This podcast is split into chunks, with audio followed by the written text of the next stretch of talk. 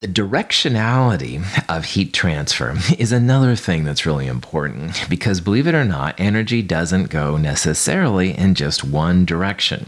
But one thing we can say is that there are no examples of if you put a hot and a cold thing together, that the hot will get hotter and the cold will get colder, i.e., the heat does not go from the cold to the hot.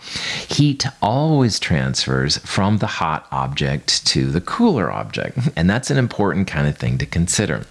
An exothermic reaction is when the heat goes from the system to the surroundings. So, if you're having hydrogen and oxygen coming together to make water, a lot of energy is created by the system, and that energy has to go somewhere. So, the energy goes to the surroundings, maybe to the other molecules or the container or whatever. So, an exothermic reaction just means energy goes from the system to the surroundings. That little reaction right there, you can see there's all kinds of smoke and stuff being given off. That's a very exothermic reaction. Exothermic reactions are kind of exciting. They're explosions and stuff like that. But of course, you have to control it to do anything meaningful. If you're measuring the temperature of the of the chemical reaction, almost inevitably you're going to be measuring the temperature of the surroundings because it's hard to measure like the hydrogen and the oxygen molecules, but it's easy if they're in say air or if it's in water, it's easy to measure the surroundings. So if you're measuring the surroundings, which you almost always are, your temperature is going to go up because the system is giving its energy to the surroundings, the surrounding temperature is going to increase. So, if you talk about an exothermic reaction, that's the energy going from the system to the surroundings, and your temperature, which measures again the surroundings almost all the time, will be increasing. You'll actually see the temperature go up, and that's what we'll see. So, if you see a reaction where the temperature is increasing, that means it's exothermic. Energy is given off. You might also feel the energy. If you feel the system or the container that was holding the reaction, you might feel it go up too, but the temperature, of course, would be a quantitative way to do that. But not all reactions are exothermic. There's also reactions that are endothermic. And in an endothermic reaction, the energy goes from the surrounding to the system. And let's use an example which is hopefully meaningful. If you leave your ice out on the table for a while, it starts to melt. Now, ice is really cold, all right? Ice is absorbing the energy from the surroundings and transferring it to the system, essentially. This is is an endothermic reaction. All right, it actually feels like it's colder all of a sudden, but you know that the ice is melting. You can see it. All right, so the ice, the system, is pulling energy from the surroundings, and this is what an endothermic reaction is if you are measuring the surroundings again, which it, which is what you almost always do, the temperature of these is going to decrease. It's going to feel cold. All right. So the thermometer is a valuable tool for the chemist. If the te- thermometer goes up, it means exothermic. If the thermometer temperature goes down, endothermic. And you can then talk about surroundings and systems and what happens. Here's an example. A chemical reaction feels warm upon completion and no outside source of heat was added. And can you make the guy the call as to if this reaction is exothermic, endothermic, neither endothermic or exothermic, or you need more information? Well, again, the heat is the big thing. And if it feels warm, that's the same as putting the thermometer in and watching the temperature go up. And if it goes up, that means the system gave energy energy to the surroundings. That means that there's going to be an energy released by the system, and that's the exothermic reaction. So, again, if you feel a chemical container getting warmer, exothermic reaction, and you would see if you measured it, then the thermometer temperature would go up, you'd be good to go. If the reaction felt cold, it would be endothermic. And I would argue that all reactions are endothermic or exothermic. You can't have it exactly at the zero point. I don't think you'd have any transformations if that was possible. And again, most of the time, just feeling it is enough to answer this question. Enthalpy is the name given when heat is transferred at constant pressure. And enthalpy gets the symbol delta H. Now, heat transferred, Q, which is heat, heat transferred at constant pressure is given the symbol Q sub P. So we're going to start talking a lot about enthalpy. And enthalpy is like a special form of heat transfer. You can have heat transferred uh, under non non-standard pressures. All right, it would be like pressure that oscillates or something like that. So Q sub P is not a universal thing, but most of the time time at room temperature and room pressure, when you're measuring heat, it is measured at constant pressure. So delta H is kind of a real important tool that chemists use to describe, describe uh, if a reaction is exothermic or endothermic. And how they use the enthalpy values is looking at the magnitude. If delta H is greater than zero, or if delta H is less than zero, that's going to tell us something. And if delta H is greater greater than zero, we're going to call those endothermic reactions. And if delta H is less than zero, those are going to be exothermic reactions. So exothermic means that energy is being released by the system. Your delta H is negative. On the other hand, endothermic, the system is absorbing the energy from their surroundings. Delta H is going to be positive. I like to think of a positive delta H as energy going into the system, into the middle part. On the other hand, if you have a negative delta H and exothermic, energy is released from the inside to the outside there's going to be a whole bunch of different delta H's delta H VAP, delta H reaction, delta HF. But all of them, eh, this the sign of delta H will tell you if there's endothermic or exothermic, i.e., would you need to add energy, i.e., endothermic, or will you get energy out, which is exothermic. And the person down here in the picture, some kind of musician, they called themselves enthalpy. I thought that was kind of cool. The delta H is backwards, but anyway, what are you going to do? art and science. Anyway, um, so going back to the first law of thermodynamics, delta E equals Q plus del- Q plus W, heat plus work. And most of the time, heat is transferred at constant pressure. So you can substitute in delta H e, delta E equals delta H if it's constant pressure plus work. And again, because almost always the work is like zero in chemistry, most of the time enthalpy delta H will equal the total energy of the system. So we're going to do a lot of stuff here coming up about enthalpy, all right? And chemists use that to tell how the overall energy energy of the system is. Just remember delta H negative exothermic, delta H positive endothermic will be good to go. But it does assume A, that you're at constant pressure, which is most of the time, but not all the time. And B, it assumes there's no work on the system. And in chemistry, that's a pretty fair bet, although there are exceptions. In physics, you wouldn't dare do that. There's a lot of work functions.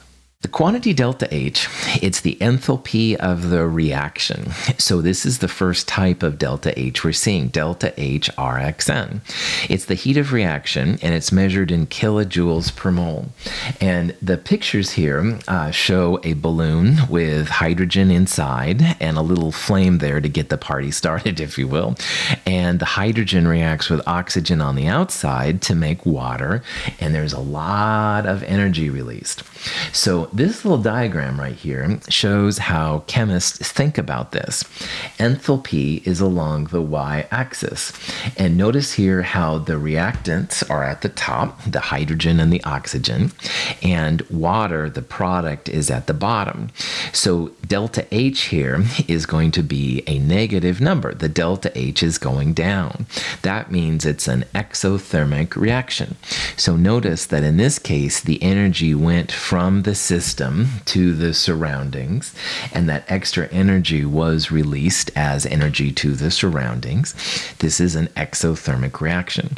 If your products are at a lower energy, then the reactants, that's going to be exothermic. If this was an endothermic reaction, then your reactants would be at a lower energy than your products. I'll just put some arbitrary line right there. And this is another way that you can use to think about what energy means.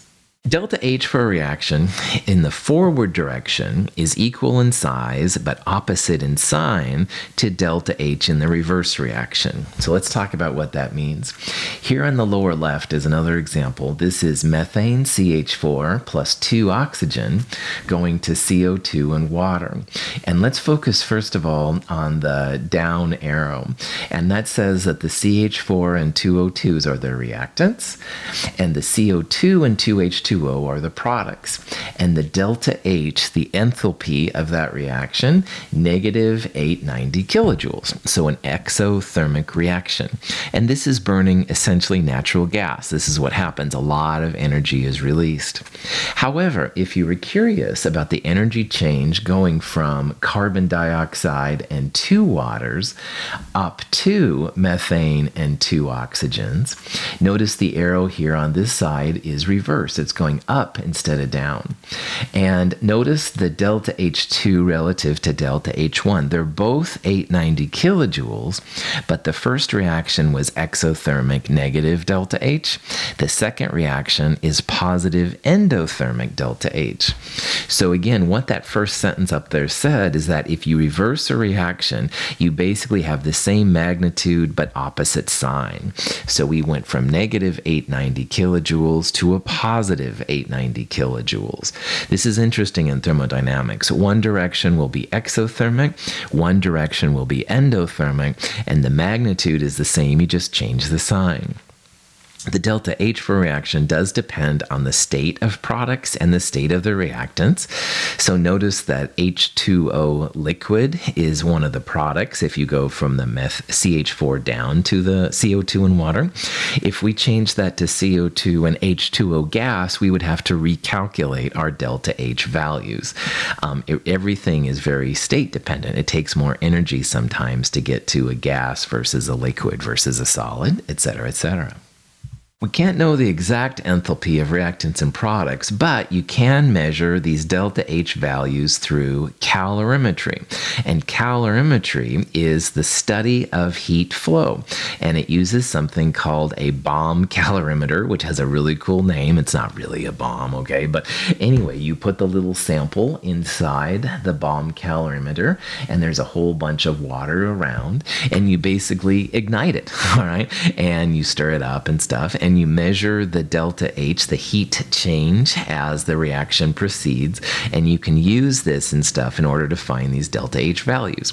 At the end of this lecture series, uh, this section, I will show you an example of how you could use a bomb calorimeter. Pretty cool. But um, anyway, calorimetry is just basically the study of these heat energies and how they work. Heat, or thermal energy, is associated with the motions of atoms and molecules in a substance. The more rapid these atomic scale motions, the greater a substance's thermal energy and the hotter it is. When we plunge a hot metal bar into cool water, thermal energy from the bar transfers to the water. While the atoms and molecules of the bar slow down, those of the water speed up. The transfer of energy can be measured as a rise in water temperature. Molecules of a hot substance move more rapidly than those of the same substance with a lower temperature. If the two samples come in contact, a transfer of molecular momentum occurs from the rapidly moving molecules to the slower ones. In this way, thermal energy transfers from the hotter sample to the cooler one. When the two samples have similar rates of molecular motion, they have reached thermal equilibrium and have the same temperature. No examples have been observed of when hot and cold comes together and the hot gets hotter and the cold gets colder. That just doesn't happen. If it ever does happen, we're going to have to rewrite calorimetry and thermodynamics big time. But in the mo- in the meantime anyway, if you put hot and cold together, the hot transfers its heat to the cold and you end up with two things at the same temperature, which in this little animation there says warm, all right? And that's that's how all the calorimetry works. Hot goes to cold. The hot metal in the cold water, you could see the cold water's temperature increase. The heat was being transferred from the hot metal to the cold water until they became warm. And it happens until thermal equilibrium is established. And thermal equilibrium just means there's no more heat change. And that depends, of course, on the temperature of your uh, surroundings and all that kind of stuff. But there will be some place where hot and cold come together and they reach a warm temperature, thermal equilibrium. This is the kinetic molecular theory again. We talked about this in chapter one, and it kind of comes back and forth in chemistry. This is the idea of how hot and cold works. Hot has lots of energy, lots of motion. It transfers the motion to the cold things until everything is kind of in between. Oh, poor Robin. Robin says, Close the window. You're letting the cold in. And then Batman slaps him, which is kind of violent. I apologize. But Batman goes, Thermodynamics too. The heat goes out. All right. Really, calorimetry, thermodynamics, it's about heat transfer. All right. It's not about cold. If you're opening the window, all right, the heat is basically leaving. It's not the cold coming in, it's the heat leaving. Heat is the energy. All right. Cold is just sitting there and stuff like that. So, anyway, it's a dumb diagram and stuff, but uh, hopefully it brought a smile to your face.